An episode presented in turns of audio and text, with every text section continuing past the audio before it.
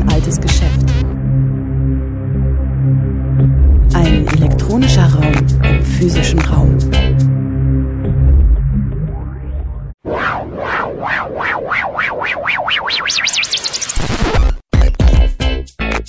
Playback. Willkommen zu O-Ton Playback bei Radio Dreieckland. Ihr hört die Lesung und Diskussion Das Ende der Megamaschine, Geschichte einer scheiternden Zivilisation mit dem Autor des gleichnamigen Buchs Fabian Scheidler. Die Veranstaltung fand am 12. Mai 2016 im Jos Fritz Café in Freiburg statt. Sie wurde von dem Jos Fritz Café in Zusammenarbeit mit Attac Freiburg veranstaltet. Ja, erstmal herzlich willkommen Ihnen und euch allen und vielen Dank für die Einladung an Attac Freiburg und an die Buchhandlung Jos Fritz. Ich freue mich wieder in Freiburg zu sein. Ähm, wir haben uns das so gedacht, dass ähm, ich einen ganz kurzen Ausschnitt aus dem Buch aus der Einleitung lese, dann in, mit acht Thesen durch das Buch durchführe, durch einige der wichtigsten Punkte. Wir dann hier auf dem Podium hier vorne noch ein bisschen nachhaken, vertiefen und dann aber viel Zeit haben für Nachfragen und Diskussionen. Ich möchte anfangen mit einem kurzen Ausschnitt aus der Einleitung, der vielleicht so die Fragestellung des Buches ein bisschen deutlich macht. Wir sind augenblicklich Zeugen, wie ein ganzer Planet, der vier Milliarden Jahre für seine Entwicklung brauchte, in einer globalen Wirtschaftsmaschinerie verheizt wird, die Unmengen von Gütern und zugleich Unmengen von Müll produziert irrsinnigen Reichtum und massenhaftes Elend, permanente Überarbeitung und sinnlosen Leerlauf. Ein Außerirdischer, der uns besuchen würde, könnte dieses System nur für verrückt halten. Und doch entbehrt es nicht einer gewissen Rationalität. Der harte Kern dieser Rationalität besteht in der unendlichen Vermehrung von Zahlenkolonnen auf den Konten einer relativ überschaubaren Zahl von Menschen. Im Grunde wissen alle, wie zerstörerisch dieses System agiert, dass es krank ist und krank macht. 80 Prozent der Deutschen wünschen sich laut Umfragen ein anderes Wirtschaftssystem. Lange vorbei sind die Zeiten von Fortschrittsbegeisterung und Markteuphorie. Fast alle Menschen, mit denen ich in den letzten zehn Jahren gesprochen habe, ob Konservative, Linke, Ökobewegte, Junge oder Alte, glauben nicht mehr an die Zukunft des Systems, wenn sie ehrlich sind und ihre professionellen Masken ablegen. Doch zugleich herrscht eine beklemmende Ratlosigkeit. Das Räderwerk scheint, obwohl offensichtlich sinnlos und zerstörerisch, nicht zu stoppen. Nach dem Fiasko von jahrzehntelangen Klimaverhandlungen, die mehr CO2 verbraucht als eingespart haben, ergebnislosen Welthungerkonferenzen und bestenfalls kosmetischen Reparaturen an einem gemeingefährlichen Weltfinanzsystem Erwartet heute kaum noch jemand ernsthaft, dass von Regierungen eine globale Trendwende zu erwarten ist. Obwohl das Wissen über die verhängnisvollen Folgen eines Weiter so mit jedem Tag wächst, halten die Kapitäne der großen Maschine unbeirrt Kurs in Richtung einer todsicheren Havarie. Das ist umso seltsamer, als es nicht, wie oft behauptet wird, an Alternativen fehlt. Fast jeder Bereich unserer Gesellschaft und Wirtschaft ließe sich vollkommen anders organisieren. In wenigen Jahren etwa könnte die gesamte Landwirtschaft der Erde zu ökologischem Landbau konvertieren und damit mindestens 30 Prozent aller Treibhausgasemissionen einsparen. Ein gemeinwohlorientiertes Geldsystem könnte das gegenwärtige Finanzcasino ersetzen. Und seit Jahrzehnten gibt es Konzepte für dezentrale erneuerbare Energien, intelligente öffentliche Verkehrssysteme, faire Arbeitsteilung und regionale Wirtschaftskreisläufe. All das wäre möglich, wenn ja, wenn was eigentlich? Wer oder was blockiert diese Möglichkeiten und warum? Warum ist eine Zivilisation, die sich weltweit als Trägerin von Vernunft und Fortschritt inszeniert, unfähig, einen offensichtlich selbstmörderischen Pfad zu verlassen und die Richtung zu ändern? Dieses Buch versucht auf diese Fragen Antworten zu geben, indem es eine Geschichte erzählt. Wenn wir uns das Verhalten eines Menschen nicht erklären können, wenn wir ihn für verrückt halten, dann hilft es manchmal, seine Geschichte zu erzählen. Menschen tun selten etwas ohne Gründe. Aber diese Gründe sind oft nicht in der unmittelbaren Gegenwart zu finden, sondern in der Vergangenheit, wo sich die Muster dieses Verhaltens gebildet haben. Nur wer die eigene Geschichte kennt, kann sie ändern. Und für soziale Systeme, die ja aus Menschen bestehen, gilt das Gleiche. Also so viel nur aus der Einleitung, ein bisschen den Ausgangspunkt des Buches deutlich zu machen. Dazu vielleicht noch, bevor ich zu den Thesen komme, ein paar genauere Anmerkungen.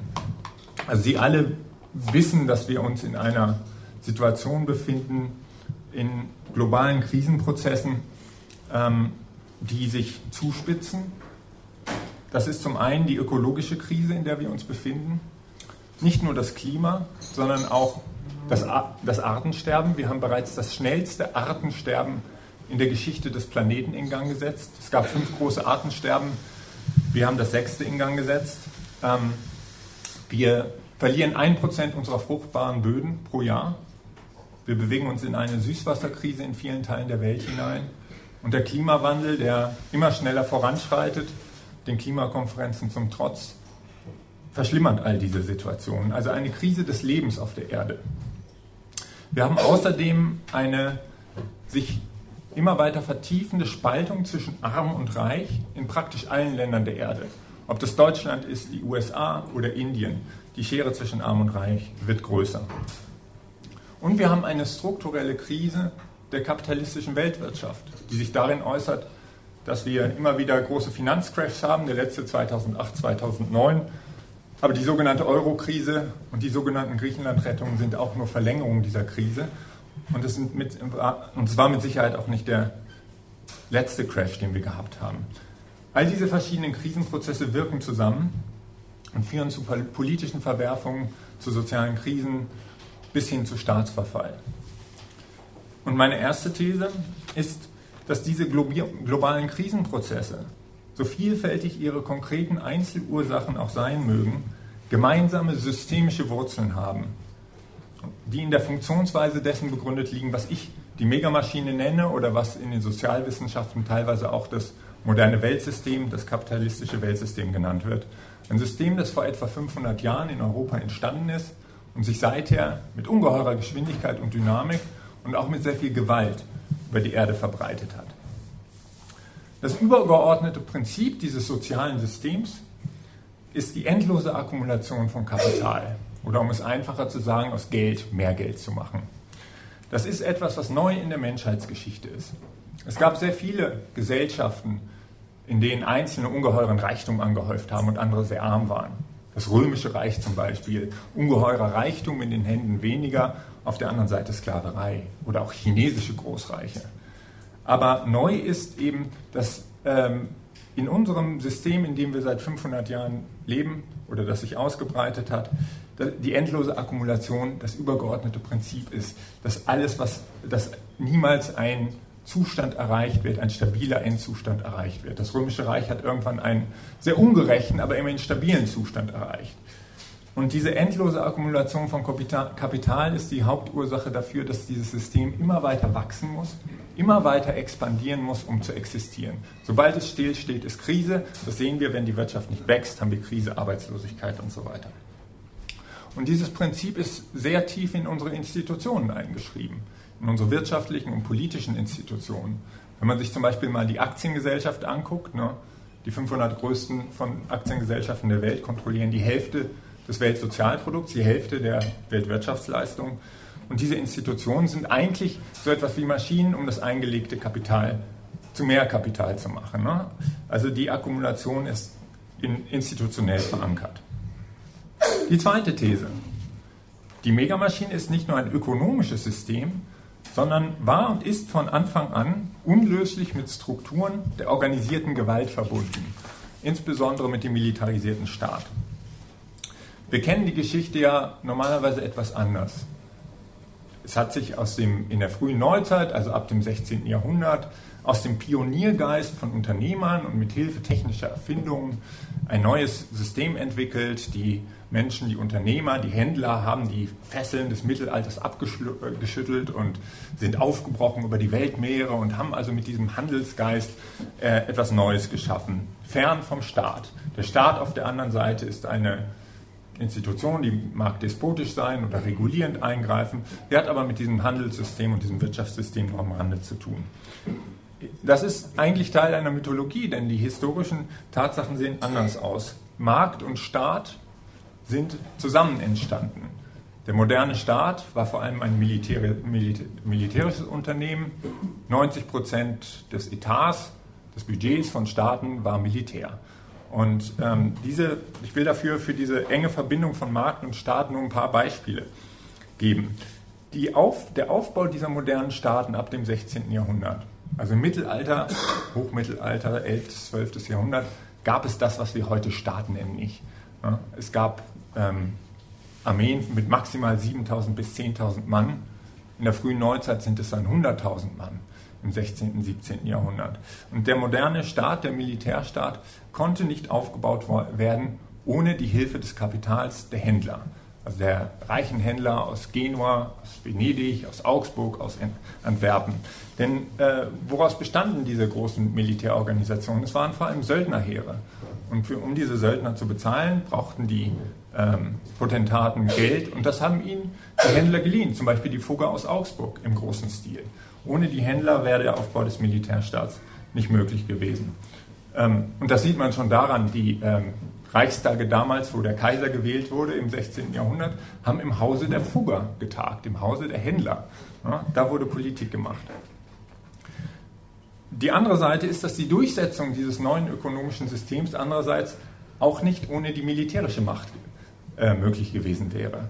Karl Marx hat das im Kapital beschrieben, in dem berühmten Kapitel über die ursprüngliche Akkumulation, ähm, wo er beschreibt, wie die Menschen, die auf den Gemeingütern gelebt haben, den Almenden, den Commons auf Englisch, vertrieben worden sind. Das Land wurde privatisiert, die Menschen wurden vertrieben, um das Land in die neue kapitalistische Ökonomie einzugliedern. Und ähm, die Menschen haben dagegen natürlich Widerstand geleistet. Ne? Sie wollten sich von ihrem gemeinsam genutzten Land nicht vertreiben lassen. Diese Vertreibung war nur möglich mit diesen neu geschaffenen militärischen Institutionen, mit den Söldnerherren. In Deutschland genau das Gleiche. Die Bauernkriege 1524, 25 war eine Widerstandsbewegung. Hier übrigens der Name dieses äh, dieser Buchhandlung Jos Fritz. Ne? Das war ein Mitglied der Bundschuhbewegung, einer Vorläuferbewegung der Bauernkriege.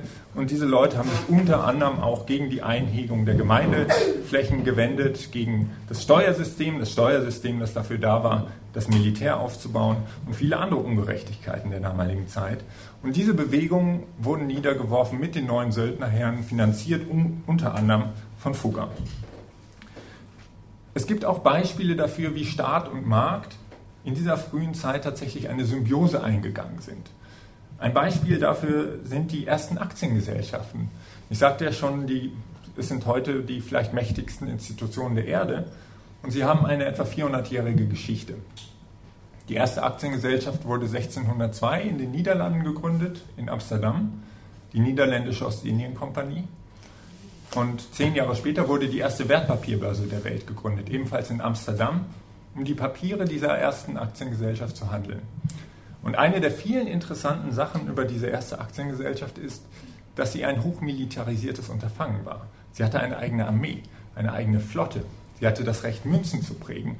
Und sie hatte eine eigene Jurisdiktion. Das heißt, sie konnte Gesetz, sie konnte Recht sprechen Sie ist also über die Ozeane ausgezogen, hat Länder kolonisiert, unterworfen und konnte dort Recht sprechen, auch Recht über Leben und Tod. Das war also ein Unternehmen, das quasi wie ein Staat funktioniert hat, ein Staat im Staat. Hochmilitarisiert. Und diese Unternehmen sind dann um die Erde ausgezogen, die niederländische Ostindien-Kompanie zum Beispiel nach Indonesien. Die Leute dort auf den Banda-Inseln ähm, hatten Muskatnüsse, die ließen sich hier mit sagenhaften Gewinnspannen verkaufen. Aber die Leute dort wollten den, ähm, der holländischen Kompanie keine, kein Monopol geben auf Muskatnüsse. Und es gab zu dieser Zeit etwa 12.000 Menschen auf den Banda-Inseln. Ein Jahr später gab es nur noch 1.000 Menschen. Die Kompanie ist mit ihrer Armee dort einmarschiert, hat etwa 11.000 Menschen, man kann es nicht anders sagen, massakriert und hatte am Ende ihr Monopol. Und die Shareholder, die Aktienbesitzer in Amsterdam wurden reich auf diese Weise. Im Laufe der Geschichte hat sich dann eine gewisse Aufgabenteilung zwischen den großen ökonomischen Institutionen und dem militarisierten Staat aufgebaut. Ähm, Staaten setzen bis heute Eigentumsrechte durch im Namen von großen Unternehmen. Also wenn zum Beispiel eine Kupfermine in Peru aufmacht und die Leute dort vertrieben werden, dann ist es der Staat, der das gegen den Widerstand der lokalen Bevölkerung durchsetzt. Oder wenn hier ein Braunkohletagebau äh, von RWE oder Vattenfall oder jetzt dieser tschechischen, diesem tschechischen Unternehmen der Lausitz äh, ausgeweitet werden soll und Leute dagegen protestieren, dann ist es der Staat, der diese Eigentumsrechte durchsetzt. Und er schützt auch Handelsrouten rund um den Erdball. Also das ist Teil dieser Aufgabenteilung im Namen oder für die Interessen von transnationalen Unternehmen. Ein anderes Beispiel dafür, wie eng bis heute transnationale Unternehmen und Staat verflochten sind, ist das Subventionswesen. Die Internationale Energieagentur, eine sehr konservative Einrichtung, schätzt, dass für die fossilen Brennstoffunternehmen, also für Kohle, Öl und Gas, jedes Jahr über 500 Milliarden Dollar an Subventionen ausgegeben werden. Das Geschäftsmodell von diesen Unternehmen, die für den Klimawandel hauptsächlich verantwortlich sind, wäre ohne diese Subventionen gar nicht möglich. Und zu diesen Subventionen gehört natürlich auch, dass sie für die Schäden, die sie anrichten, also für den Klimawandel und vieles mehr, nicht bezahlen müssen oder kaum bezahlen müssen. Ein anderes typisches Beispiel sind Banken. Alle unsere Großbanken in Deutschland, alle Großbanken in England, in Frankreich, in den USA würden heute nicht mehr existieren, wenn sie im Jahr 2008, 2009 nicht mit Billionen von Steuergeldern gerettet werden wurden. Und darauf beruht ihr Geschäftsmodell. Ne? Also Staat und diese Großunternehmen sind teilweise untrennbar miteinander verflochten. Die dritte These. Die Megamaschine ist das produktivste und zugleich destruktivste System der menschlichen Geschichte. Die Herstellung der gewaltigen Reichtümer der Moderne ist untrennbar mit einer 500-jährigen Kette von Völkermorden, Kulturvernichtung, Naturzerstörung und Kriegen verbunden, die seit Mitte des 20. Jahrhunderts das Potenzial erreicht haben, das Leben auf der Erde auszulöschen. Ja, also die, die Geschichte der Gewalt, äh, die oft unsichtbar bleibt in der großen Erzählung, dass wir in Europa alle schönen Dinge erfunden haben, die die Welt beglücken. Dafür kann man hunderte oder tausende von Beispielen geben. Ich will nur eins herauspicken. Ähm, und das ist die Elektrifizierung Europas und der USA und Japans Ende des 19. Jahrhunderts. Ähm, das war natürlich eine große Sache. Die Lichter gingen an in Europa. Große Errungenschaft. Manche sagen auch, es gibt Lichtverschmutzung, also es ist nicht nur eine positive Sache, aber für viele war es natürlich sehr positiv und ist bis heute positiv. Aber für diese Elektrifizierung Europas braucht es natürlich Rohstoffe.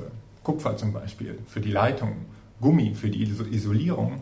Und wo kamen diese Rohstoffe her? Zu einem großen Teil aus Afrika. Die Briten hatten ein gewaltiges koloniales Reich aufgebaut in Afrika, das ging bis Südafrika runter. Und im Süden Afrikas gab es sehr viel Kupfer, auf das die Briten scharf waren. Und die Leute dort haben Widerstand geleistet, sie wollten ihr Land nicht hergeben. Zum Beispiel der Volksstamm der Ndebele. Ähm, die Briten hatten aber zu dieser Zeit einen sehr großen Vorteil. Und zwar verfügten sie über das damals und bis heute eigentlich tödlichste Instrument der menschlichen Geschichte, über Maschinengewehre. 1884 war das erste Maschinengewehr erfunden worden und ähm, in, äh, im südlichen Afrika wurde es zuerst in großem Maßstab eingesetzt. Die Briten haben dann mit Hilfe der Maschinengewehre den Widerstand gebrochen. Sie haben Zehntausende von Leuten dort, auch das kann man nicht anders nennen, massakriert. Man nennt das heute die Matabele-Kriege, aber es waren eigentlich eher Massaker als Kriege. Das, der Effekt war oder das Endergebnis war, dass die Briten das Kupfer hatten und wir hier elektrifiziert waren. Für das Gummi, für den Kautschuk kann man eine ähnliche Geschichte erzählen. Ein großer Teil des Kautschuks kam aus dem Kongo.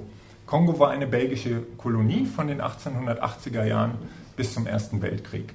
In diesen 30 Jahren allein sind 10 Millionen Menschen unter der belgischen Kolonialherrschaft gestorben. Einer der größten Völkermorde der menschlichen Geschichte. Und sie sind gestorben auch für Kupfer und vor allem für, Kutsch, äh, für den Kautschuk, den man brauchte hier für die ersten Reifen, für Fahrräder, später für Autos und eben für die Isolierung, für die Elektrifizierung. Also die Geschichte unserer, dessen, was wir hier Fortschritte nennen, hat eine Schattenseite und das kann man für fast jedes Kapitel dieser Fortschritte erzählen. Und das ist bis heute ja teilweise so, wenn wir uns angucken, welche Rohstoffe in unseren Handys drin sind und äh, mit welchen Menschenrechtsverletzungen die Förderung dieser Rohstoffe verbunden ist. Die vierte These. Die gewaltsame Expansion der Megamaschine wurde und wird durch eine Mythologie legitimiert, die den Westen als Träger einer weltgeschichtlichen Heilsmission darstellt. Es gibt kein größeres gesellschaftliches System, das ohne Mythologie auskommt. Die alten Griechen hatten ihr Götterpantheon dafür und wir haben eben unsere eigene Mythologie. Und eine Mythologie braucht man umso mehr, wenn ein System auf systematischer Ungerechtigkeit, Ungleichheit und auch auf Gewalt beruht, dann braucht es eine Geschichte, die das Ganze legitimiert. Und die Geschichte, unsere Geschichte, die das legitimiert, ist die Erzählung von der radikalen Überlegenheit des Westens. Die Erzählung, dass wir im Westen, in Europa, USA, wo auch immer, eine überlegene Zivilisation haben. Und das rechtfertigt dann, dass wir woanders hingehen, unser Wirtschaftssystem anderen Leuten aufzwingen und äh, unsere Religion verbreiten und nebenbei auch noch ein paar Rohstoffe mitnehmen. Das war in der Frühzeit dieses Systems natürlich vor allem die Religion, mit der die Expansion legitimiert wurde. In der Conquista auch ein großer Völkermord Latein- und Mittelamerikas, also in der Folge von Kolumbus, auch mindestens 10 Millionen Tote, wenn nicht viel mehr, ähm, wurde das mit der Religion, mit dem überlegenen Glauben äh, gerechtfertigt. Wir haben die einzig wahre Religion und müssen die Seelen der anderen retten. Aber es hat durch den, im Laufe der Geschichte andere Gewänder angenommen. Ne? Diese Geschichte wechselt die Gewänder, aber ihr Kern bleibt der gleiche. In der Aufklärung war es die Idee, wir haben die Vernunft. Wir sind die Vernünftigen, die Rationalen, die anderen sind irrational. Wir haben die Zivilisation, die anderen sind die Wilden. Ein Motiv, das in der Kolonisierung im 19. Jahrhundert eine sehr große Rolle gespielt hat. Und im 20. Jahrhundert ist es dann teilweise der Begriff Entwicklung geworden. Wir sind die Entwickelten, die anderen sind die Unterentwickelten. Und heute ist es im Wesentlichen oder zusammengefasst die Rede von den westlichen Werten. Wir haben die Werte, die westlichen Werte und die anderen sind die Barbaren. Die fünfte These. Die Megamaschine ist mit echter Demokratie im Sinne von Selbstbestimmung und Selbstorganisation unvereinbar. Denn sie erfordert die Unterordnung der Menschen unter die Zwänge endloser Akkumulation die angebliche Kopplung von Marktwirtschaft und Demokratie ist Teil einer Mythologie. Auch diese Geschichte kennen wir normalerweise anders. Die Standarderzählung ist, dass Markt und Demokratie ein Zwillingspaar sind, dass, das eine ohne das andere nicht kommt. Ne? Wenn wir heute davon reden, dass dieser oder jene Staat sich anders entwickeln muss, dann sagen wir meistens Einführung von Marktwirtschaft und Demokratie, das ist ein Zwillingspaar, das gehört zusammen. In der Geschichte ist es aber eher umgekehrt gewesen das, was wir heute an demokratischen Errungenschaften haben, die auch relativ sind, aber die immerhin da sind, ist erkämpft worden gegen die Logik dieses Systems und nicht von ihr uns geschenkt worden. Dafür möchte ich nur ein kurzes Beispiel nennen. Das ist die US-Verfassung von, 1800, von 1787. Die USA gelten ja als das leuchtende Beispiel, die erste moderne Demokratie, nach deren Vorbild ganz viele andere geschaffen wurden. Die Gründer, sogenannten Gründerväter der USA und die Autoren der Verfassung dachten darüber aber durchaus anders. James Madison, der Hauptautor der amerikanischen Verfassung, schrieb um das Jahr 1787, dass die Democracy etwas sehr Gefährliches sei. Denn da wollen alle möglichen Leute mitreden, die eigentlich nicht mitreden sollen. Na, da kann man nicht mehr richtig regieren. Und sein Gegenmodell war die Republic, das er Republik nannte. Äh, und damit meinte er ein System, wo im Wesentlichen die wohlhabenden weißen Männer in ihren Entscheidungen unter sich bleiben und alle vier Jahre mal abstimmen lassen zwischen zwei verschiedenen Fraktionen dieser reichen weißen Männer. Und diejenigen, die abstimmen durften, waren auch nur 15 Prozent der Bevölkerung damals.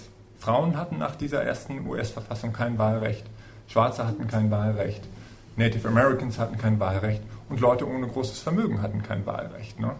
Das war eigentlich als ein oligarchisches System geplant. Aber natürlich ließen die Leute sich das nicht bieten und haben für echte Demokratie gekämpft. In den USA dauerte es etwa 100 Jahre, bis in den meisten Bundesstaaten äh, Frauen, Schwarze und Leute mit ohne größeres Vermögen Wahlrecht hatten. In Europa dauerte es teilweise länger. In Frankreich haben Frauen 150 Jahre dafür gekämpft, um überhaupt wählen zu dürfen. Erst nach dem Zweiten Weltkrieg hatten Frauen ein Wahlrecht in Frankreich. Also die demokratischen Errungenschaften, die wir haben, sind sehr hart über 200 Jahre erkämpft worden und sind uns nicht geschenkt worden vom Markt oder von irgendeiner anderen Institution. Ähm, und die Demokratie, die wir heute haben, ist auch immer noch eine eingeschränkte Demokratie. Ähm, wenn wir, wir können wählen, aber viele der Institutionen, in denen wir einen großen Teil unseres Lebens verbringen, sind nach wie vor undemokratisch organisiert. Noam Chomsky hat es mal so beschrieben, dass große Unternehmen im Grunde genommen absolutistische Tyranneien sind. Ne? Sie funktionieren wie ein absolutistisches System. Diejenigen, die dort arbeiten, haben kaum ein Mitbestimmungsrecht darüber, was gearbeitet wird, wie gearbeitet wird, zu welchem Zweck gearbeitet wird. Ne? Deswegen ist Wirtschaftsdemokratie ein so wichtiges Thema. Schu Schulen sind ein anderes Beispiel. Schulen sind auch im Großen und Ganzen ziemlich undemokratisch organisiert. Schülerinnen und Schüler haben kaum ein Recht mitzuentscheiden, was denn da eigentlich passiert in der Schule. Ähm, also begrenzte Realisierung von Demokratie in vielen Bereichen ist sie nicht äh, realisiert worden bis heute. Die sechste These. Die Megamaschine stößt im 21. Jahrhundert an planetare Grenzen, die in ihrer Kombination wahrscheinlich unüberwindlich sind. Ich hatte hier am Anfang schon ähm, von der ökologischen Krise etwas gesagt und von den ökonomischen Krisen, die wir haben. Ähm, die ökonomischen und sozialen Krisen, das würde ich als innere Grenzen bezeichnen, die etwas mit der Funktionsweise dieses Systems selbst zu tun haben. Die, ähm, diese Spaltung zwischen Arm und Reich, die wir fast überall auf der Welt sehen, hat natürlich soziale Verwerfungen zur Folge, Armut, auch politischen Aufruhr. Äh, sie hat aber auch eine ökonomische Folge. Wenn man immer mehr Menschen in prekäre Beschäftigungsverhältnisse abdrängt, in den Niedriglohnsektor oder ganz in die Arbeitslosigkeit abdrängt, ich man schaue nach Südeuropa, da sind über 50 Prozent der Jugendlichen arbeitslos in Italien, Spanien, Griechenland und so weiter. Dann bedeutet das auch, dass diese Leute einfach nicht mehr das Geld in der Tasche haben, die ständig wachsende Gütermenge und Menge von Dienstleistungen zu Preisen aufzukaufen, die noch profitabel sind. Das ist ein ökonomisches Problem. Und die Wirtschaftswissenschaften haben einen Begriff dafür, äh, für diese Situation, dass das System ökonomisch nicht mehr rund läuft, das ist die säkulare Stagnation. Das heißt letztendlich, dass sie auch nicht mehr wissen, wie es weitergeht und darüber rätseln, ähm, warum ähm, die Wirtschaft nicht mehr so funktioniert, wie sie zu funktionieren, wie sie einst funktionierte. Und das hat mit diesem Kaufkraftschwund und mit dieser wachsenden Schere zwischen Arm und Reich zu tun. Das hat zur Folge, dass es politische Krisen gibt, äh, die bis hin zum Staatsverfall und Bürgerkrieg in manchen Ländern gehen können. Es gibt auch die äußeren Grenzen und das sind die Grenzen des Planeten. Jemand hat mal gesagt, die einzigen, die daran glauben, dass ähm, ein Wirtschaftssystem innerhalb eines begrenzten Planeten unendlich wachsen kann, sind entweder Idioten oder Ökonomen. Ne? Äh, und tatsächlich erreichen wir viele dieser Grenzen, ähm, aber wir erreichen sie langsam. Ne? In vielen Ländern wird, leiden Menschen schon sehr massiv unter den Folgen des Klimawandels. In Jamaika hat nur ein Ausläufer eines Hurricanes im letzten Jahr 90 Prozent des Bruttoinlandsproduktes vernichtet. Also die Auswirkungen der ähm, ökologischen Krise spitzen sich zu. Syrien ist übrigens auch ein Beispiel dafür, wo der Klimawandel schon eine Rolle gespielt hat bei dem Bürgerkrieg. Ne? Syrien hat in den letzten Jahren die größte Dürre seiner aufgezeichneten Geschichte erlebt und das hat massiv dazu beigetragen, es gibt auch einige Studien inzwischen darüber, äh, dass es zu dieser Krise und zu diesem Bürgerkrieg gekommen ist. Und das ist ein Prozess, der sich weiter fortsetzen wird, wenn wir nicht schnell umsteuern im Bereich des Klimas und auch in anderen Bereichen der Ökologie. Und die Kombination dieser verschiedenen Grenzen, ökonomische Grenzen, ökologische, soziale Grenzen, führt, glaube ich, in eine ähm, chaotische Übergangsphase. Das merken ja viele, sehen ja viele, dass die ähm, politischen Verhältnisse instabiler werden, dass sich Chaos in manchen Regionen ausbreitet, schwindende Regierbarkeit, äh, politische Krisen sind die Folge. Und ich glaube, das, was wir in den nächsten Jahrzehnten, also so groß muss man den Bogen da, glaube ich, spannen, ähm, sehen werden, ist ein, ist ein Wandel, ob wir wollen oder nicht die einzige Option, die in dieser Situation nicht realistisch ist, ist, dass die Dinge so weitergehen, wie sie bisher liefen und wie sie sind. Äh, wohin dieser Wandel geht, wissen wir allerdings nicht. Es kann schlimmer werden, als es jetzt ist. Ne?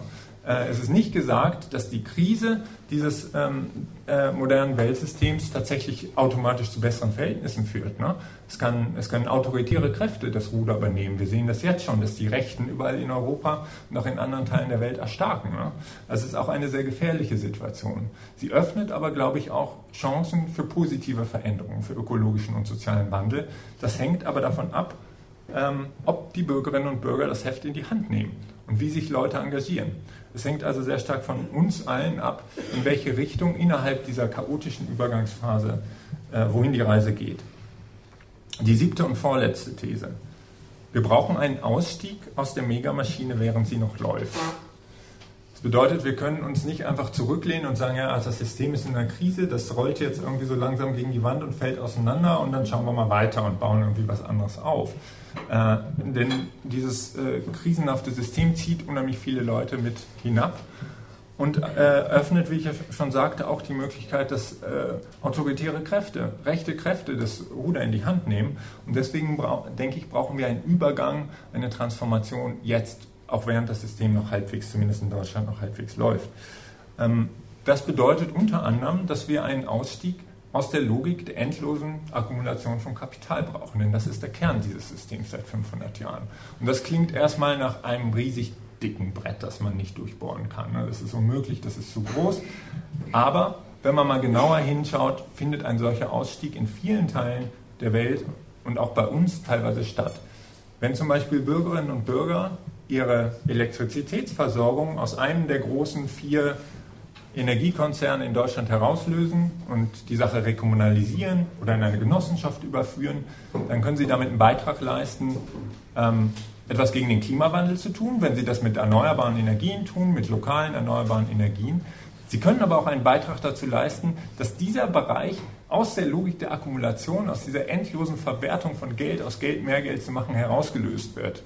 Denn ein kommunales Unternehmen muss nicht zwingend Teil dieser globalen äh, Wirtschaftsmaschinerie sein. Es kann auch dafür, äh, dazu dienen, einfach die Bedürfnisse der Bürger zu befriedigen, ihre energetischen Bedürfnisse in dem Fall. Und das kann man für das Wasser zum Beispiel auch genauso durchdeklinieren. Man kann es für äh, alle kommunalen Infrastrukturen durchdeklinieren. Kommunale Unternehmen können auch anders handeln. Ne? Sie, manche versuchen sich ja auch als Global Player aufzuspielen.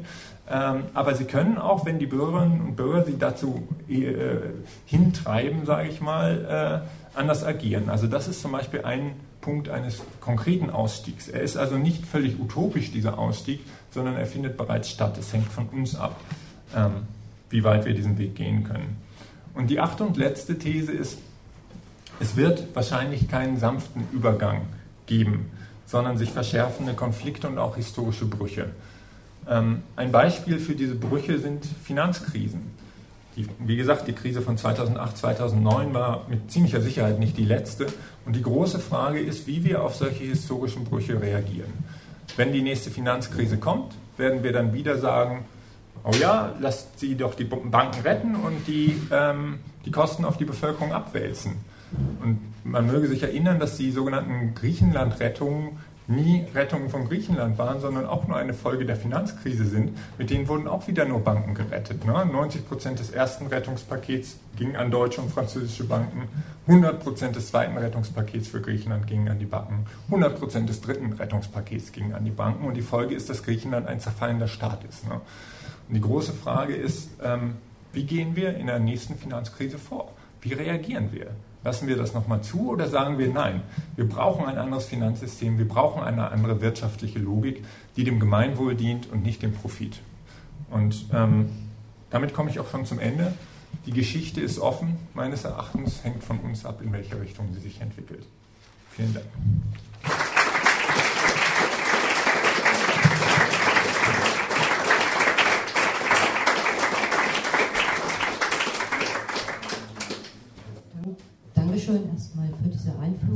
diese ausführlichen Thesen. Äh, ich habe ein bisschen Fragen noch dazu. Ja, immer tiefer, okay. Ähm, du hast geredet von der Mythologie des Westens. Äh, äh, du hast den freien Markt, das Christentum erwähnt. In der Situation vom letzten Jahr kam oft der Spruch auf, Griechenland als Wiege der westlichen Demokratie. Äh, vielleicht kannst du dazu noch mal zu dieser Mythologie was sagen, weil das ja, äh, denke ich, auch so eine ähm, Erzählung ist, die nichts mit der Wirklichkeit zu tun hat. Ja, also ich habe so in den Thesen den zentralen Teil des Buches versucht zu umreißen, die letzten 500 Jahre. Das Buch geht aber in der Tat auch noch weiter zurück, um die Ursprünge, die Vorläufer dieses Systems zurückzuverfolgen, ähm, in die Antike und in die frühe Geschichte bis etwa 3000 vor Christus in Mesopotamien. Und Griechenland spielt auch eine Rolle. Ähm, Griechenland als Wiege der Demokratie ist insofern falsch, als ähm, Griechenland tatsächlich ähnlich wie die US-Verfassung überhaupt nur eine Wahlbeteiligung von äh, wohlhabenden Männern vorgesehen hat. Ne? Auch das ist eigentlich im Prinzip eine Art oligarchisches System gewesen, ähm, auch wenn man es teilweise Demokratie genannt hat. Es ist Teil dieser Mythologie. Wir haben die Demokratie erfunden. Ne? Ähm, wenn man sich das mal genauer anschaut, es gab viele Gesellschaften, die von uns kolonisiert wurden und teilweise ausgelöscht wurden, die viel demokratischer organisiert waren, als es die Griechen je waren und als es auch die Franzosen nach der Französischen Revolution je waren oder als wir es sogar heute selbst waren. Ne? Die Herero, die von den deutschen Kolonialherren äh, äh, in einem großen Völkermord auch großenteils ausgelöscht wurden. Über die schrieb ein Kolonialbeamter in äh, den 1890er Jahren, das ist ja unfasslich hier bei, den, bei diesen Leuten, da wollen selbst die Frauen mitreden und selbst die, die, was er Diener genannt hat, das waren mit Sicherheit keine wirklichen Diener, äh, alle wollen hier mitreden, ne? das ist unerträglich. Also in vielen Gesellschaften, ohne dass man sie jetzt idealisieren muss oder da den edlen Wilden draus machen muss. Aber in vielen äh, Gesellschaften, ob das nun Jäger und Sammler waren oder ackerbauende Gesellschaften, waren in sich demokratischer organisiert, als es unsere sehr stark, bis heute sehr stark hierarchisch aufgebauten Gesellschaften waren und sind. Und Griechenland ist auch noch aus einem anderen Grund interessant, das antike Griechenland, weil dort die, das erste Münzsystem erfunden wurde und die ersten Marktwirtschaften entwickelt wurde. Und auch da gibt es äh, eine Mythologie, die wir bis heute in äh, Wirtschaftslehrbüchern finden, die besagt, dass sich das Geld und der Markt quasi auf natürliche Weise entwickelt haben. Aus, wie Adam Smith, der berühmte Wirtschaftswissenschaftler aus dem 18. Jahrhundert, gesagt hat, aus der natürlichen Neigung der Menschen zum Tausch hat sich dann der Markt entwickelt und das Geld. Die Menschen neigen halt dazu, irgendwie ihren Reichtum zu mehren und immer mehr zu produzieren und sie wollen dann tauschen, sich austauschen und Geld ist unheimlich praktisch zu diesem Zweck, denn es ist leicht teilbar und es hält sich gut und es ist gut transportabel und so weiter. Äh, Adam Smith hat das tatsächlich geglaubt, weil es auch eine schöne Geschichte ist, aber die wahre Geschichte ist eine andere. Das Geld wurde unter anderem erfunden und dann massiv eingesetzt, um damals schon die ersten Söldnerheere aufzubauen. Also die enorme militärische Macht von Athen beruhte darauf, dass sie mithilfe des Münzgelds dann Söldnerheere aufgebaut haben. Und das Geld kam, das Silber kam aus den Minen von Laurion, wo Zehntausende von Sklaven gearbeitet haben, die wiederum mit dem Militär erbeutet wurden, ähm, das äh, anderswo auf, äh, auf Raubzügen unterwegs war. Also die, die Entstehung des Geldsystems, das zeitgleich ungefähr war mit der Entwicklung der griechischen Demokratie oder das, was man dann Demokratie genannt hat, ähm, ist eine unheimlich brutale Geschichte und diese Geschichte hat sich in der frühen Neuzeit im 16., 17. Jahrhundert dann wiederholt mit der Wiedereinführung der Geldwirtschaft und äh, des Silbers in Europa. Aber das wäre auch noch eine längere Geschichte, das will ich jetzt nicht zu so sehr ins Detail gehen. Über die Wurzeln der Krise Europas äh, haben wir jetzt schon einiges gehört. Ähm, heute ist Europa in einer Situation, wo scheinbar äh, oder wo der, der Widerspruch zu äh, europäischer Technokratie äh, und äh, ganz viel Demokratie äh, verlagert auf europäische Ebenen, äh, ohne die noch praktisch in den Regionen und lokal zu haben, mh, eine große Rolle spielt in der Diskussion. Und da kommt ganz schnell die Diskussion auf oder die Frage, wie ist es mit der Nation? Ist die eine Möglichkeit, äh, praktisch dagegen ein Modell zu setzen. Und es hat ja eine Vorgeschichte, äh, also in der 48er, 1848er Revolution äh, war es ja schon ein positiver Versuch, eine Demokratie mit gleichen Rechten für alle in Form eines Nationalstaats äh, zu bilden. Und das ist ja heute absolut nicht mehr die Situation. Vielleicht kannst du da gerade beantworten. Hm. Ja, also die Geschichte der Idee der Nation ähm, äh, beginnt eigentlich etwas vor der Französischen Revolution. In der Französischen Revolution hat man mit der Idee von Nation äh, Liberté, Egalité, Fraternité verbunden, also Freiheit, Gleichheit und Brüderlichkeit, also eine Gemeinschaft von Leuten, die gleiche Rechte haben. Ähm, und das war teilweise, hat sich das in Deutschland, diese Vorstellung von der Nation als freie, gleiche, brüderliche Gesellschaft noch durchgezogen. Viele der Revolutionäre haben geglaubt, man braucht erstmal gegen die deutsche Kleinstaaterei und die Disputien, die in diesen kleinen Staaten geherrscht haben, man braucht einen vereinigten Staat, der dann ähm, äh, diese Rechte auch durchsetzen kann gegen die Desputen. Gleichzeitig aber schon, und das fängt schon zu Heinrich Heines Zeiten an, in den 1820er Jahren, wurde mit, mit dem Begriff Nation oder Nation im Deutschen die Idee ähm, äh, verbunden, dass man so etwas wie ein einheitlicher Volkskörper sei, der sich irgendwie ethnisch durch Abstammung definiert. Wir die Deutschen oder wir die Franzosen, das sind diejenigen, die irgendwie durch äh, einen Stammbaum irgendwie definiert sind, gegen die anderen. Äh, eine Vorstellung von ethnischer Reinheit. Und das ist eine der tödlichsten Ideen der menschlichen Geschichte gewesen, denn das führt dazu, dass man eben die, die als anders definiert sind, versucht, aus diesem Volkskörper heraus äh, zu doktern oder äh, zu entfernen. Ne? Und es war auch die Umdeutung dieses Konzeptes der Nation, war eines der Mittel, um diese massiven sozialen Bewegungen im 19. Jahrhundert, die revolutionären Bewegungen, in Frankreich war ja ständig Revolution zum Beispiel und in Deutschland gärte es ja auch, 1848, 49 war eine europaweite Revolution. Und diese, diese revolutionären Bewegungen sollten abgelenkt werden. Das ist eigentlich die, das, deswegen wurde das Konzept der Nation als Volkskörper, als ethnischer Volkskörper so populär dann bei Regierungen, die gesagt haben, äh, es geht nicht um Klassengegensätze, es geht nicht um den Gegensatz von Arm und Reich oder Macht und Ohnmacht, sondern es geht um den Gegensatz von uns als Volk gegen euch als Volk. Und das ist bis heute eine der gefährlichsten Ablenkungsmanöver. Ne? Das sehen wir da, sehen wir heute noch darin, wenn der Front National in Frankreich sagt, ne, es geht uns, wir als Franzosen, ethnisch definierte Franzosen, gegen die, die Migranten. Das ist der Hauptwiderspruch. Ne? Oder in Deutschland die AfD. Also in der Krisensituation wird abgelenkt auf einen ähm, Pseudokonflikt zwischen Völkern, wobei es eigentlich um den Konflikt zwischen Arm und Reich geht im Kern. Ne? Und insofern diese Umdeutung der Nation, das ist ja etwas, wo man bis heute eigentlich Widerstand gegen leisten muss. Und man kann dann natürlich fragen, ist der sogenannte Nationalstaat jetzt wiederum ein richtiger Rahmen, um Veränderungen durchzuführen?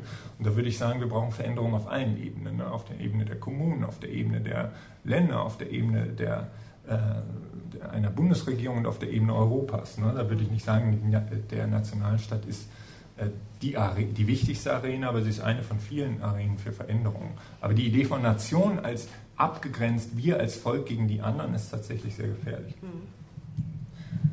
Ähm, wir haben äh, im Dezember äh, bei dem Klimagipfel in Paris, da haben wir schon äh, gemerkt oder haben analysiert, eigentlich und sind zu demselben Ergebnis gekommen, nämlich dass in dem Rahmen dieser Megamaschine, dieses Systems, äh, der Klimawandel so äh, eigentlich nicht oder ganz schwierig nur zu lösen ist. Und vielleicht äh, könntest du das nochmal an der an globalisierten Agrarmarkt darstellen. Also das ist ja das ähnliche Problem, äh, wenn man heute äh, nicht, äh, nicht nur den Hunger dagegen vorgehen will, sondern eben auch den Planeten, die, die Erde praktisch äh, fruchtbar halten will, äh, mit dem jetzigen Agrarmarkt. Äh, wir sind am 21. Äh, Mai, äh, sind, gehen wir in Basel auf die Straße gegen Syngenta und äh, Monsanto, weil einfach durch Gentechnik und durch die Gifte, Glyphosat und so weiter, also das systematisch vergiftet wird. Und ja, vielleicht gibt es dazu noch ein bisschen das zu erklären. Mhm. Ja, also das Interessante an Klimaverhandlungen, und wir waren für Kontext TV auch eine Woche in Paris im Dezember zu dieser 21. Äh, Klimakonferenz, äh, ist, sind eigentlich die Dinge, über die nicht geredet wird. Die besten Ansätze für Lösungen der Klimakrise werden dort überhaupt nicht diskutiert. Und das ist zum Beispiel eine Veränderung der globalen Landwirtschaft natürlich. Äh, das habe ich in der Einleitung ja auch erwähnt. Ne? Man kann 30 bis manche sagen 40 Prozent der Treibhausgasemissionen einsparen, wenn wir überall auf kleinbäuerliche ökologische Landwirtschaft konvertieren. Und es gibt sogar sehr interessante Methoden, um ähm, CO2 wieder aus der Atmosphäre zu ziehen. Ne? Durch, aber das funktioniert nur in einem kleinbäuerlichen Stil, äh, im ökologischen Landbau. Und das funktioniert eben nicht mit, äh, in, mit den Methoden der großen Agrarkonzerne. Aber natürlich sind diese Konzerne, genauso wie die großen fossilen Unternehmen, die Autoindustrie und die äh, Kohl- und Ölindustrien, sehr stark äh, mit den nationalen Regierungen verflochten, aber auch in dem UN-Prozess drin. Als François Hollande ähm, im letzten November im Vorfeld der Klimakonferenz enthüllt hat, wer überhaupt die Sponsoren dieser Konferenz sind, da sind manchen Leuten die Augen aufgegangen. Ne? Das waren große Autohersteller, es waren Banken, die Kohleunternehmen finanziert haben und so weiter. Ne? Das war also die, die Liste der Sünder, die versucht haben, sich mit der, an der durch die Beteiligung an Klimakonferenzen weiß zu waschen. Und ein ganz anderer, extrem wichtiger Vorschlag aus der Klimakrise herauszukommen, ist, äh, dass man die fossilen Brennstoffe, Kohle, Öl und Gas im Boden lässt und gar nicht erst fördert. Das ist der einfachste und rationalste Vorschlag, um der Sache beizukommen. Denn wenn man das nicht verbrennen will, dann sollte man es erst gar nicht fördern. Ganz einfach. Ne? Wurde nicht diskutiert. In 21 Klimakonferenzen, wo Hunderttausende von Delegierten um den ganzen Planeten gejettet sind, wurde das nicht diskutiert. Und auch da ist der Grund natürlich, wer hat ein Interesse daran, dass das nicht diskutiert wird? Ne? Die Leute, die weiter fördern wollen. Und stattdessen bringt man dann äh, äh, Methoden ins Spiel, Instrumente ins Spiel wie den Emissionshandel, von dem wir wissen, dass er nicht funktioniert. Ne? Er funktioniert in Europa nicht, in den meisten Teilen der Erde funktioniert er nicht und er ist von Anfang an designt worden, der äh, Emissionshandel, als ein System von Schlupflöchern, damit die großen Industrien hier, auch sowas wie BASF und so weiter, die großen Energieschlucker, damit die so weitermachen können wie bisher und dass durch irgendwelche äh, krummen Konstruktionen sich Emissionsrechte irgendwo im globalen Süden kaufen können. Ähm, und das ist eines der großen Probleme und deswegen glaube ich, dass eine äh, Lösung des Klimaproblems Problems eben nicht auf dieser Ebene der Verhandlungen äh, möglich ist. Auch der Klimadeal von Paris, der hier oft gefeiert worden ist, war tatsächlich eine Katastrophe. Keine bindenden Verpflichtungen für niemanden. Und das, was Sie da reingeschrieben haben an Reduktionszielen, nicht bindende Reduktionsziele, äh, führt mindestens zu einer Erwärmung von drei bis vier Grad, vielleicht sogar fünf bis sechs Grad. Und das bedeutet einfach Tod und Verheerung für viele, viele Millionen von Menschen, wenn nicht Hunderte von Millionen von Menschen. Ähm, deswegen brauchen wir, um äh, dem Klimawandel wirklich zu begegnen, begegnen eine massive äh, Bewegung aus der Zivilgesellschaft, die sich dafür einsetzt, dass die fossilen Energieträger überhaupt nicht erst gefördert werden, wie das zum Beispiel jetzt Ende Gelände diese Initiative macht, die im Rheinland äh, Tagebau besetzt hat, die jetzt in der Lausitz Tagebau besetzt. Da braucht es dann auch mal zivilen Ungehorsam für einen besseren Zweck aber ohne das wird es sicher nicht gehen. Und bei, der, bei dem Kampf um eine andere Landwirtschaft ist das auch natürlich ein wesentlicher Faktor, ne? dass man den großen Multis die Landwirtschaft nicht überlässt, sondern auch gesetzliche Rahmenbedingungen erkämpft, die eben die ökologische, kleinbäuerliche Landwirtschaft fördern, statt wie das die EU auch massiv macht, ne? auf den größten Haufen am meisten draufhaut. Ne? Und das sind die großen Unternehmen. Aber das, auf der einen Seite ist das natürlich auch äh, deprimierend zu sehen, wie das in den Klimaverhandlungen läuft. Auf der anderen Seite sehen wir, dass wir auch tatsächlich Möglichkeiten Möglichkeiten haben. Ne?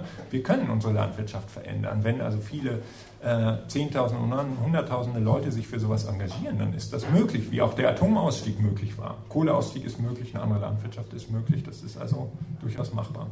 Bei dem äh, Punkt eben haben wir schon gesehen, äh, wie äh, diffizil diese, diese Auseinandersetzung ist, wie man da vorgeht.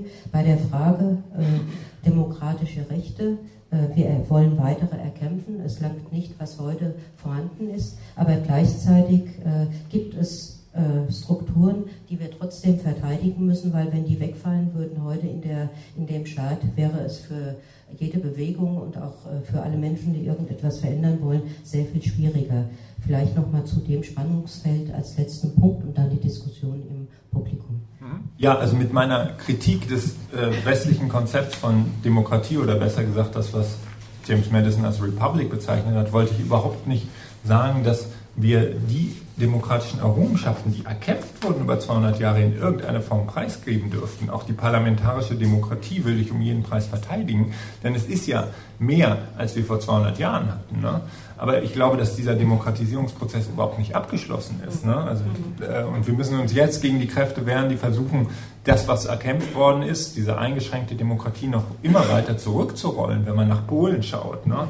wo äh, Medien gleichgeschaltet werden, wo äh, die Gewaltenteilung teilweise aufgehoben wird oder die Ausnahme, äh, der Ausnahmezustand in Frankreich, der sehr besorgniserregend ist. Und auch die EU die im Fall Griechenland sich äh, ja absolut diktatorisch die Demokratie aus, außer Kraft gesetzt hat. Die Europäische Zentralbank hat äh, am 12. und 13. Juli letzten Jahres ähm, damit gedroht, die griechischen Banken pleite gehen zu lassen, die Zahlungsfähigkeit, äh, also die Liquidität einzustellen und damit die griechische Regierung erpresst, Dinge zu tun, für die sie gar nicht gewählt war. Also das sind sehr besorgniserregende Entwicklungen und deswegen müssen wir die demokratischen Institutionen, die wir haben, verteidigen, aber es weiterentwickeln. Also mehr Demokratie, die sich auch anders organisiert, die sich nicht in Wahlen erschöpft, Ein ganz wichtiger Punkt, und das ist auch einer der Gründe, warum wir vor sechs Jahren dieses Nachrichtenmagazin Kontext TV gegründet haben, sind Medien. Also Bürger können sich natürlich nur so gut und qualifiziert in politische Geschehnisse einmischen, wie sie informiert sind. Und äh, ich glaube, dass sowohl die öffentlich-rechtlichen Medien als auch die privaten Medien, die meisten Zeitungen äh, dieses Landes gehören einer von acht Milliardärsfamilien in diesem Land, äh, diesen Job nur teilweise unvollständig machen. Und so Diskussionen, wie wir sie heute führen über ähm, systemische Fragen, wie es weitergehen soll oder wie können wir die Landwirtschaft konvertieren, sowas findet bei Anne Will ja nicht statt. Und deswegen, äh, wenn es da nicht stattfindet, da bräuchten wir solche Diskussionen ja mindestens jede zweite Woche. Ähm, dann müssen wir das eben selbst organisieren. Und das ist natürlich Teil der Demokratie. Andere Medien schaffen, äh, andere Diskussionsformen schaffen, weil ich glaube, die Transformation, die Veränderung, die wir brauchen, die geht eben ähm, aus der Zivilgesellschaft von uns allen aus und wird uns nicht von oben geschenkt werden. Ja, ich hoffe, dass wir zu dem Punkt noch in der Diskussion kommen, was heute an Bewegungen dagegen ist und wie man das vielleicht noch äh, verbessern kann und verändern kann. Äh, erstmal danke ich äh, Fabian Scheidler für seinen Beitrag und äh, würde gern dann auch Fragen aus dem Publikum.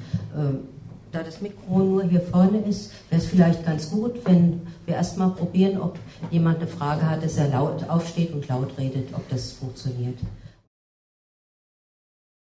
Ja, vielen Dank für die Fragen. Ähm, die, die EU, äh, soll man nun hoffen, dass sie auseinanderfällt oder wünschen, dass sie zusammenbleibt? Das ist in der Tat eine extrem schwierige Frage. Äh, an sich ist es ja ein sehr, sehr, wünschenswerter Prozess gewesen, dass nachdem die europäischen Nationen sich äh, mindestens 450 Jahre lang gegenseitig abgeschlachtet haben, in der Logik dieser Megamaschine, in der endlosen Konkurrenz um Kapital und Militärmacht, dass das innerhalb Europas nun überwunden wird durch ein größeres System. Das war aber nicht die einzige und vielleicht nicht die zentrale Idee der Gründung der EU. Die EU ist ja die Vorläuferorganisation der EU, der IWG damals äh, war die Montanunion, ne? also ähm, die Metall- und Kohleindustrie und so weiter.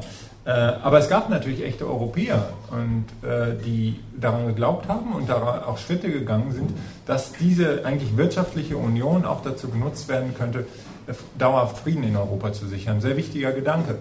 Ähm, der ist meines Erachtens äh, spätestens korrumpiert worden äh, mit dem Euro, eine sehr äh, schlecht konstruierte Einführung des Euro und der Art, wie Deutschland diese Einführung des Euro benutzt hat unter der Schröder-Regierung und der, der rot-grünen Regierung. Man muss nämlich sehen, dass eine Währungsunion äh, Verpflichtungen für alle Teile mit sich bringt. Alle müssen ungefähr äh, ihre wirtschaftliche Kapazitäten aneinander anpassen, ähm, damit nicht einer dieses System missbraucht. Und die Deutschen haben genau das gemacht.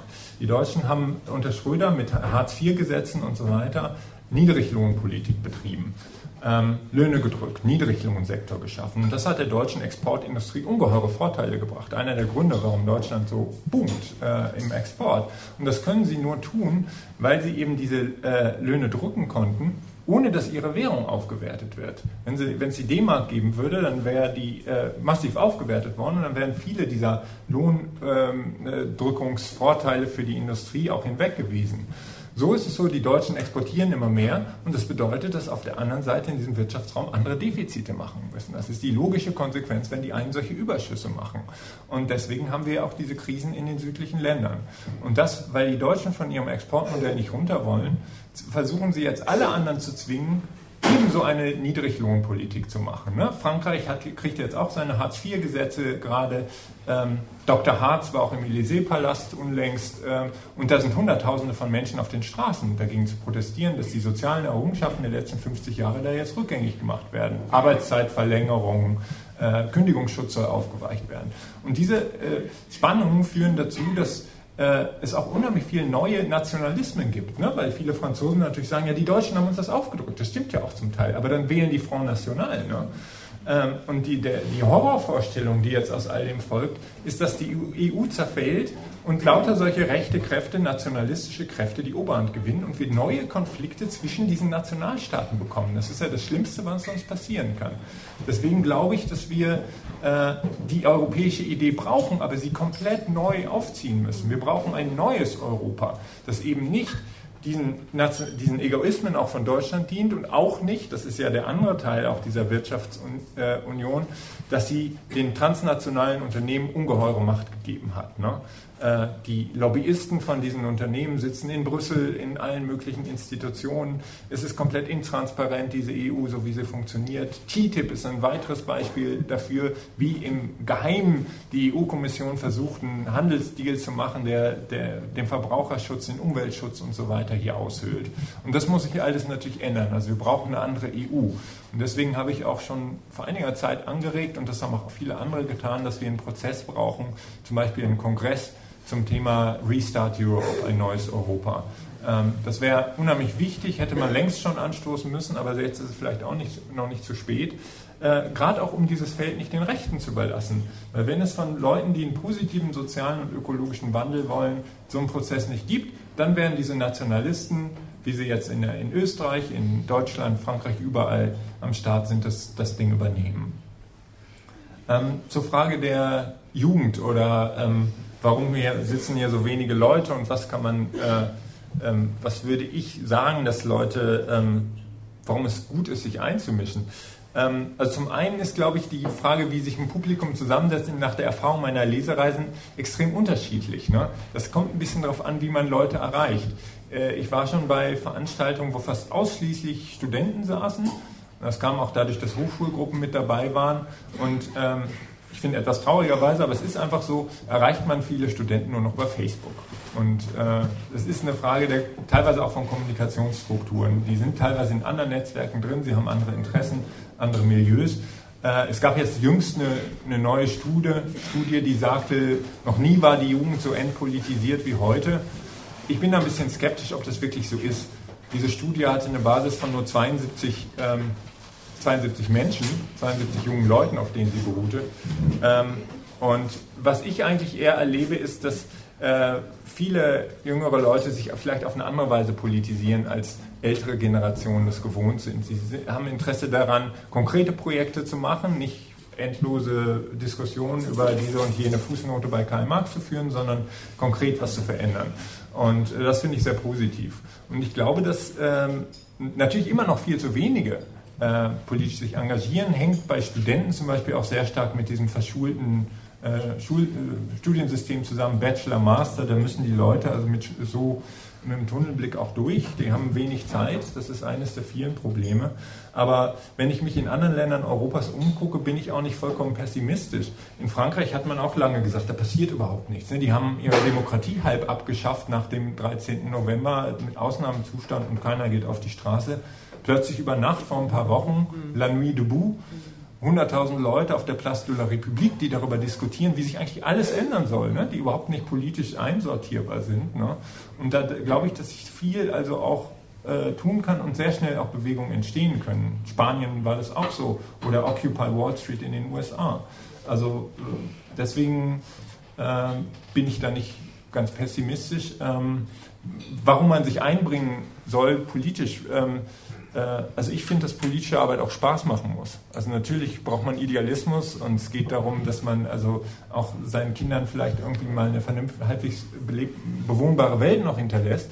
Aber ich finde, politische Arbeit muss auch irgendwie Spaß machen. Und äh, das ist, glaube ich, eine Aufgabe der politischen Organisierung, dass man Projekte schafft, die irgendwie Erfolgserlebnisse schaffen und äh, wo auch das soziale Miteinander auch irgendwie Spaß macht, wo man politische Arbeit auch ein bisschen feiern kann und so. Das geht manchmal in der Verbissenheit politischer Arbeit auch ein bisschen unter. In O-Ton Playback bei Radio Dreieckland hörtet ihr Fabian Scheidler mit einer Lesung und Diskussion zu seinem Buch Das Ende der Megamaschine Geschichte einer scheiternden Zivilisation. Die Lesung fand am 12. Mai 2016 im Jos Fritz Café in Freiburg statt.